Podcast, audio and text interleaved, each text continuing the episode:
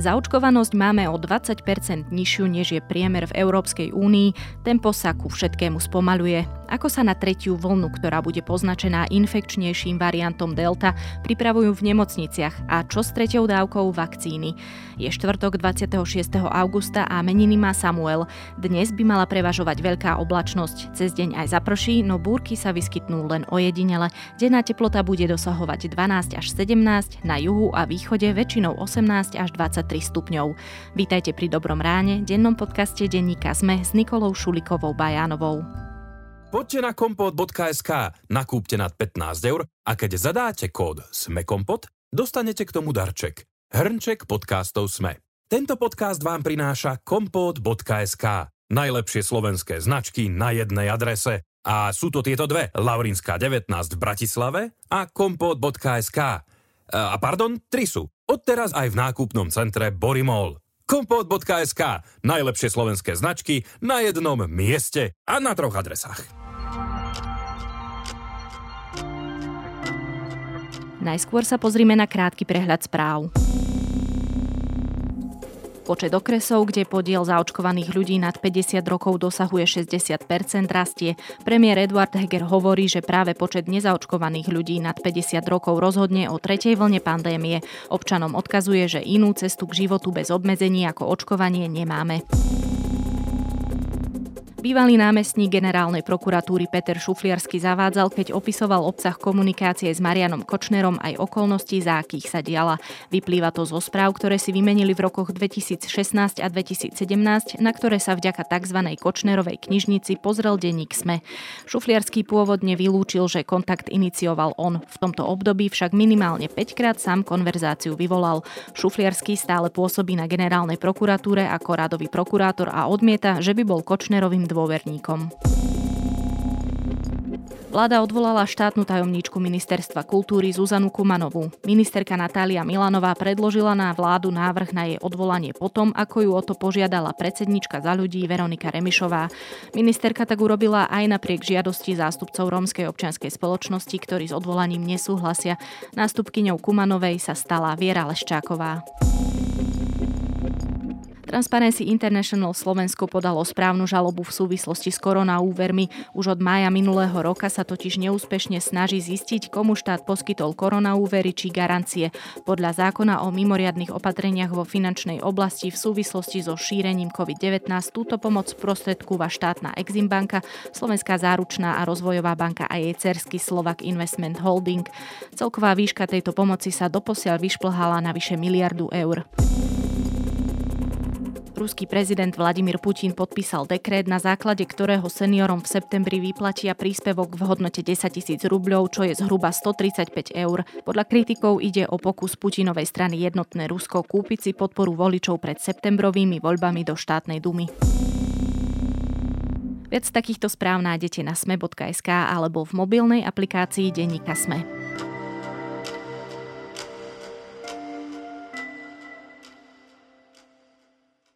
Na dosiahnutie 85-percentnej zaočkovanosti chýba na Slovensku ešte asi 2,5 milióna podaných dávok. Zdá sa, že drvivá väčšina tých, ktorí sa zaočkovať chceli, tak už urobili. Pápež, dovolenky ani lotéria nevyprodukovali výrazný nárast v záujemcoch o vakcíny a tak ostáva otázkou, aká tretia vlna nás čaká. Nielen to sa budem pýtať lekára Univerzitnej nemocnice Bratislava Petra Sabaku. Aktuálne sa očkuje denne niečo po 4 tisíc prvoočkovancov Očakávame, že v septembri pri nástupe tej vlny aj tento záujem o očkovanie nejak výraznejšie vzrastie, aj keď tam už pre mnohých možno bude z toho pohľadu tej choroby neskoro. Pán Sabaka, vy ste nedávno na Facebooku zverejnili status, kde ste teda povedali, že po nejakom čase oddychu sa znovu púšťate do práce. Viem, že sa vás to pýtajú často, ale teda tá situácia sa vyvíja zo dňa na deň. Ako to momentálne u vás na oddelení vyzerá? No, takže mali sme tu istý čas takú situáciu, keď sme v podstate nemali žiadnych pacientov z COVID-19, potom pomaličky začali pribúdať jeden, dvaja, ale väčšinu času sa tí ľudia, ktorí u nás boli hospitalizovaní, rátali naozaj, že to boli jeden, dvaja, traja pacienti maximálne. Teraz už k nám prichádzajú, prichádza k nám niekoľko pacientov denne, z nich nejaký spravidla vyžaduje hospitalizáciu a dnes máme hospitalizovaných 5 5 pacientov z COVID-19. To sú pacienti, ktorí majú zníženú saturáciu eh, hemoglobínu kyslíkom v krvi, to znamená vyžadujú liečbu kyslíkom, doma sa im ťažko dýchalo a bez kyslíka by sa zadusili. Dá sa povedať, že to už sú ľudia v kritickom stave, alebo ešte to nie je také vážne? Nie, ale ten stav sa dynamicky vyvíja. Pacienti z COVID-19 sa po hospitalizácii môžu aj, môžu aj časom zhoršovať, čiže môžu sa teoreticky dostať aj títo pacienti, ktorí vyžadujú napred len nejaký e, relatívne nízky prietok kyslíka aj do kritického stavu a nie je teda vylúčené, že niektorý z nich bude potrebovať aj buď vysokoprietokovú oxigenoterapiu alebo aj intubáciu, ale dúfajme, že nie. Väčšina takýchto pacientov sa nám darí zvládnuť aj, aj bez nejakej takejto intenzívnej terapie. A toto sú ľudia, ktorí boli zaočkovaní alebo nie? Nie, nie. Toto sú všetko pacienti, ktorí neboli zaočkovaní. Mali sme aj jedného pacienta, ktorý bol zaočkovaný, ale ten mal podstatne ľahší priebeh tam zrejme išlo o nejakú bakteriálnu superinfekciu, ktorá potom na ten COVID nasadla. Tam to bola krátka hospitalizácia, ten už je doma a týchto pacientov, ktorých máme momentálne, to sú všetko pacienti, ktorí očkovaní neboli. Akú tretiu vlnu očakávate? Už sa teda o nej nehovorí ako o možnosti, už sa o nej hovorí ako o istote.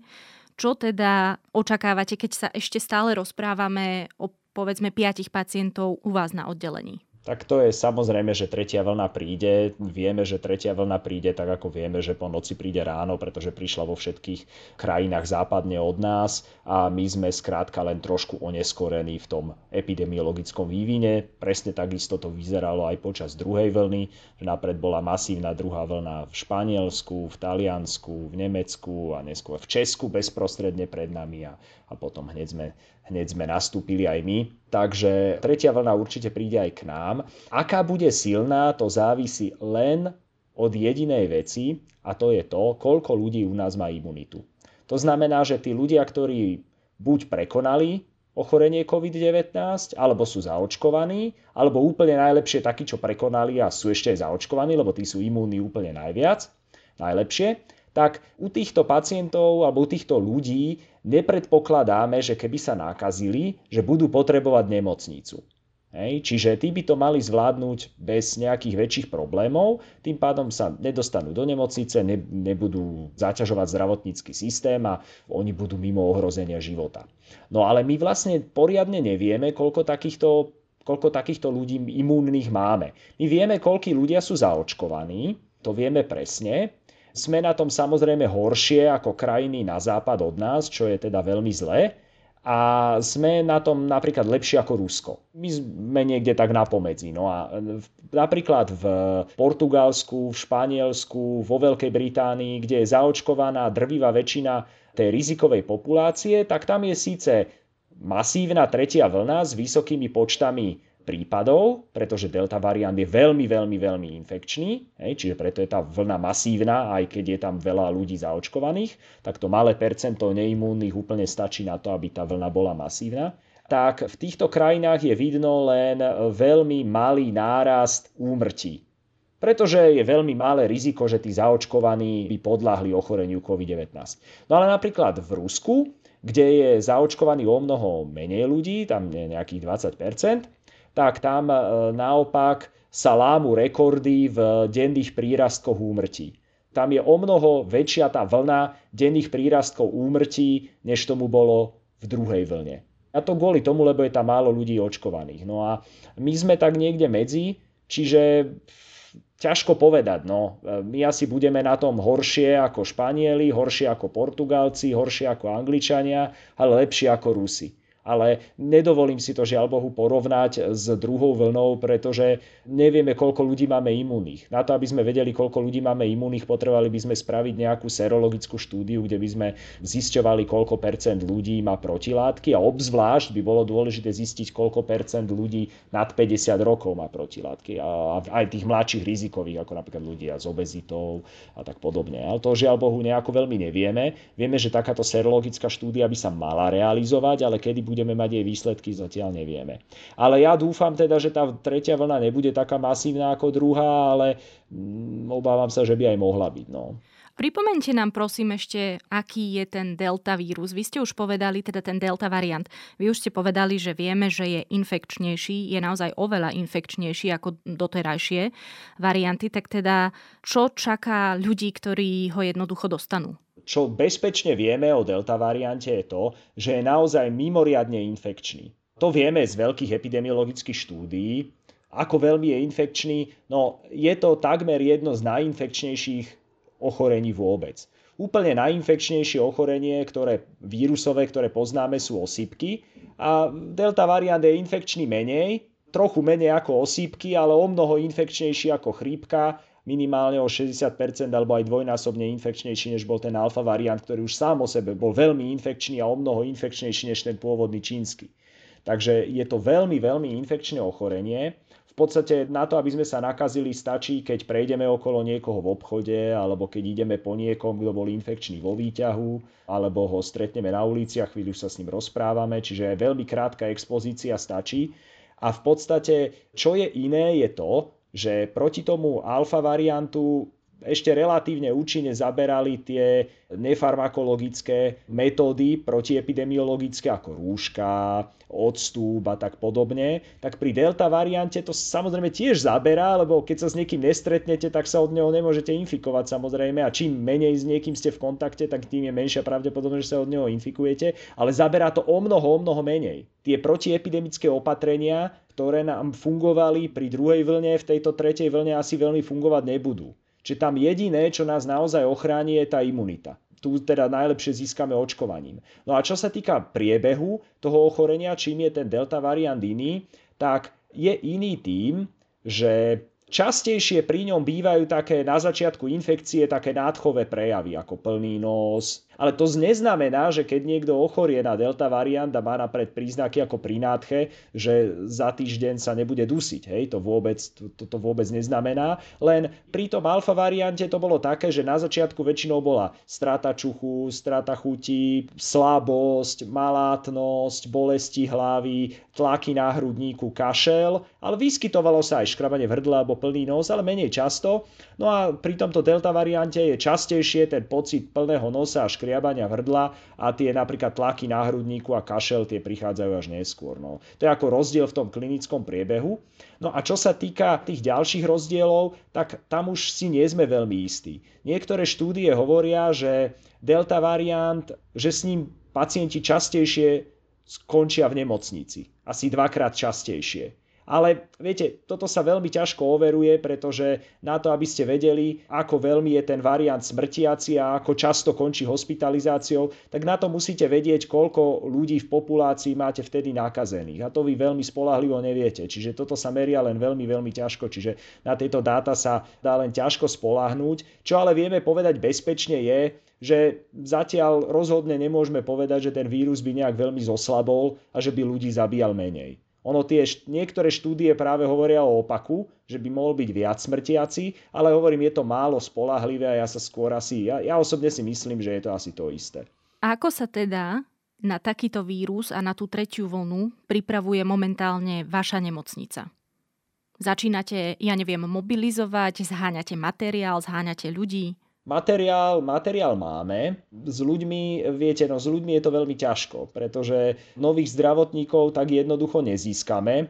Samozrejme snažíme sa držať tie počty zdravotníkov čo najvyššie, aby sme, aby sme boli pripravení, aby sme mali takú nárazníkovú zónu, hej, keď, keď, keď budeme potrebovať viacej ľudí. Ale samozrejme zdravotníci sa získavajú veľmi, veľmi ťažko, obzvlášť sestry, takže tu nás asi veľmi nepomôžeme. A čo sa týka materiálneho vybavenia, tak to máme. Momentálne sa snažíme predvídať tie najbližšie dni a týždne, aby sme vedeli prispôsobiť lôžkový fond tej potrebe, že aby sme vedeli, koľko lôžok budeme potrebovať pre COVID. No a tak toto sa deje a mm, zatiaľ, zatiaľ je to v poriadku. Aj nejako konkrétnejšie nám viete povedať, že asi koľko lôžok pripravujete? No konkrétne u nás na, na našom oddelení máme jedno oddelenie, to je 15 lôžok, hej, zatiaľ zatiaľ. Napríklad pacienti ešte ležia aj na Antolskej v Bratislave v univerzitnej nemocnici u pána primára Hložníka, ktorý nám teda pomáha tam ležia tí ťažší, tí kriticky chorí pacienti, ležia aj v Ružinové pacienti, čiže nie sú to jediní pacienti v rámci, a jediné lôžka v rámci Univerzitnej nemocnice Bratislava. Keď sme spomínali ten personál, tak ako na tom sú psychicky aj fyzicky vaši kolegovia a kolegyne a nemusia to byť teda len tí zdravotníckí pracovníci, ale povedzme aj ostatný nemocničný personál, lebo však veď v nasadení sú samozrejme aj iné obslužné zamestnania, ale celkovo teda ako je na tom váš kolektív? Oddychli ste si, vy ste teda písali, že to pre vás je veľmi skľúčujúce, ale vyhráva teda to odhodlanie, tak ako to teda vyzerá? Určite tá psychická pohoda je menšia, ako keby tu COVID nebol. Hej, to je, to je bez debaty. Ale tak e, máme len také karty, tam môžeme hrať len s takými kartami, aké máme a proste musíme sa na to pripraviť najlepšie, ako vieme a potom zabojovať najlepšie, ako vieme, keď to bude treba. Ale samozrejme, ľudia už začínajú byť unavení, my máme vďaka Bohu veľmi veľa mladých a veľmi odhodlaných a šikovných kolegov, ktorí sa veľmi snažia a veľa kolegov sú v podstate taká pandemická generácia, že oni nastúpili do medicíny počas pandémie a takú tú nepandemickú normálnu medicínu poznali len teraz tie krátke týždne, keď sme mali od covidu pokoj. Takže oni chudáci ešte ani takú tú kľudnejšiu normálnu medicínu nezažili Takže budeme, budeme sa len musieť snažiť, nič iné nám neostáva. No. Ale samozrejme mohlo by to byť aj lepšie. Tomu samozrejme rozumiem a verím. A preto sa spýtam, aby sa vám situácia uľahčila, je jasné, že je potrebné, aby sa ľudia očkovali. Myslíte si, že by v tejto situácii pomohol rýchlejší nástup tretej dávky vakcíny? Tretej dávky teda v prípade vakcín, ktoré to umožňujú a možno, ja neviem, druhá dávka vakcíny pri jednodávkových, alebo ako sa vlastne o tomto uvažuje teraz aj vo vašich kruhoch?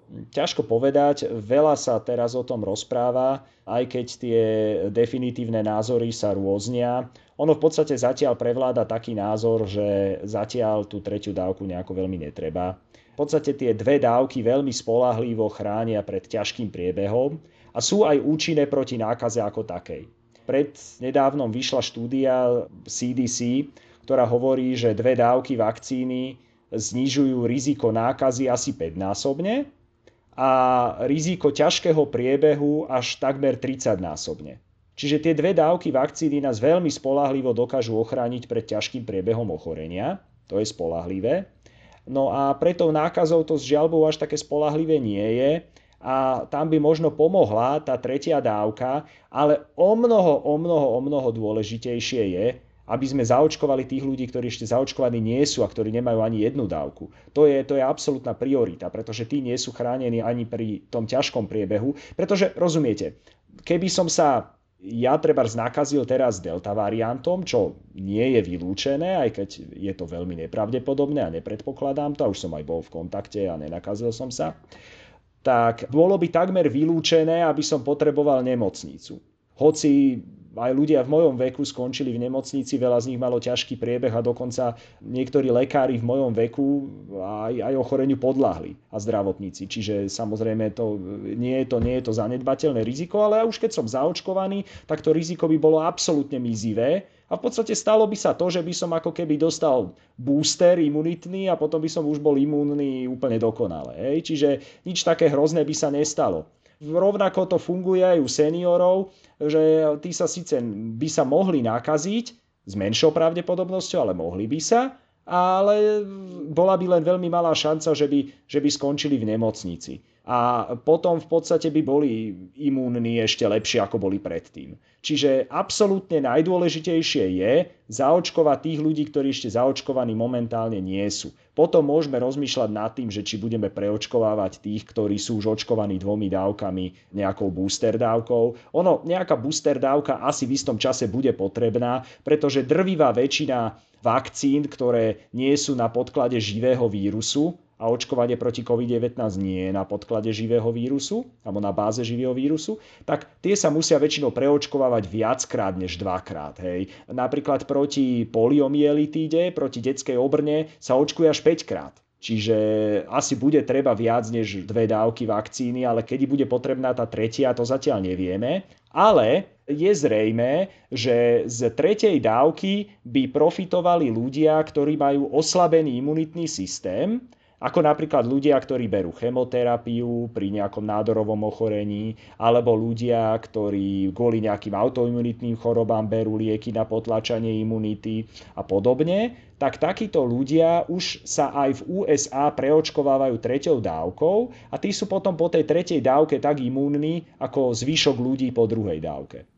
Ono v konečnom dôsledku sa o tej tretej dávke vlastne nehovorí len za ostatné týždne, veď ono sa o tom hovorilo už od spustenia očkovania ako nejakej možnosti. V každom prípade my vidíme, že to tempo očkovania, a vy už ste to aj sám povedali, nie je ideálne. Naozaj aj sa dá povedať, že sa spomaluje, že ani tá návšteva pápeža, ani povedzme dovolenkové podmienky a čo ja viem, očkovacia lotéria nemali ten želaný efekt. Myslíte si teda, že by malo byť očkovanie potom povinné a ak áno, tak či pre všetkých alebo len pre určité skupiny? Viete, ako to je také, čo si myslím a, a čo je realizovateľné, sú dve veľmi, veľmi odlišné, odlišné veci.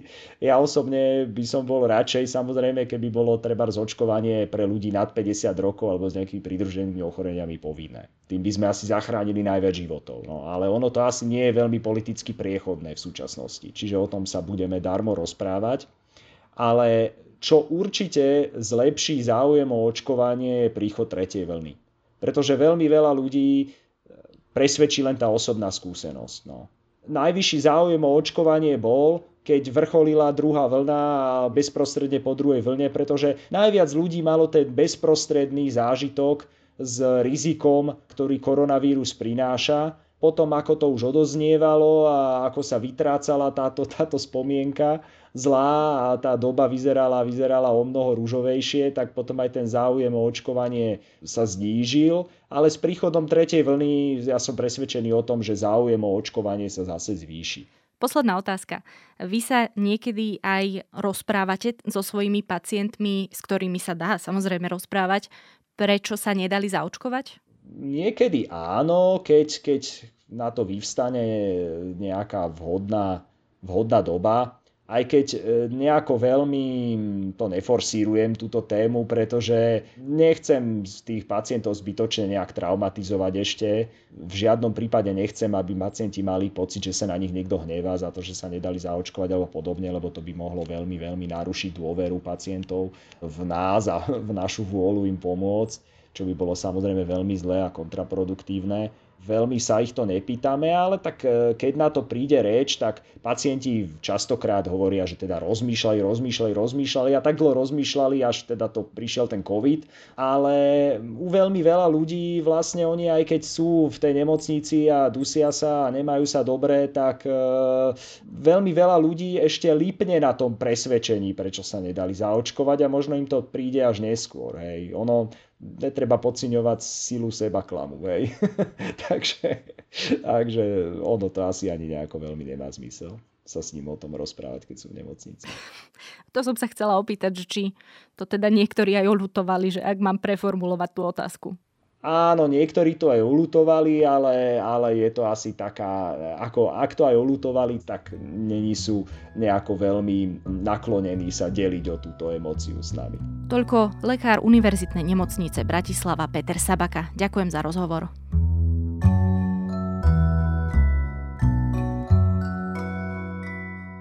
Október 1983, mestečko Hawkins, Indiana. Že vám to niečo hovorí? Áno, reč je o mestečku zo seriálu Stranger Things a presne s ním súvisí aj moje dnešné odporúčanie. Podcast Rebel Robin Surviving Hawkins vás vráti späť na scénu a aspoň na pár chvíľ zabaví napínavým príbehom pri čakaní na ďalšiu sériu seriálu.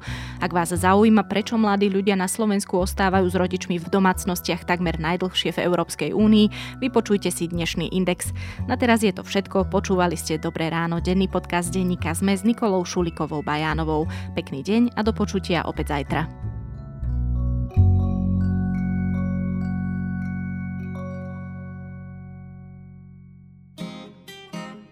Viete, čo je to piatoček? Ja vôbec, ja akože absolútne vôbec, hej. Skutočne? Nie. Piatoček je satirický podcast nie len o politike. Klamstva, klamstva a klamstva. Kristýna, Viktor a Adam vás v ňom každý týždeň prevedú tým najbizarnejším, čo sa stalo na Slovensku aj vo svete. V každom dieli vyberú aj tragéda týždňa a na záver sa možno aj trochu opustia. Čože? Piatoček vychádza prekvapivo každý piatok. Vždy vo výplatný termín júnový, júlový, to znamená vo výplatnom termíne za kalendárny mesiac mája. Nájdete ho vo všetkých podcastových aplikáciách. A je jen. Poskávame vás všade. Viete čo, urobím to tak, že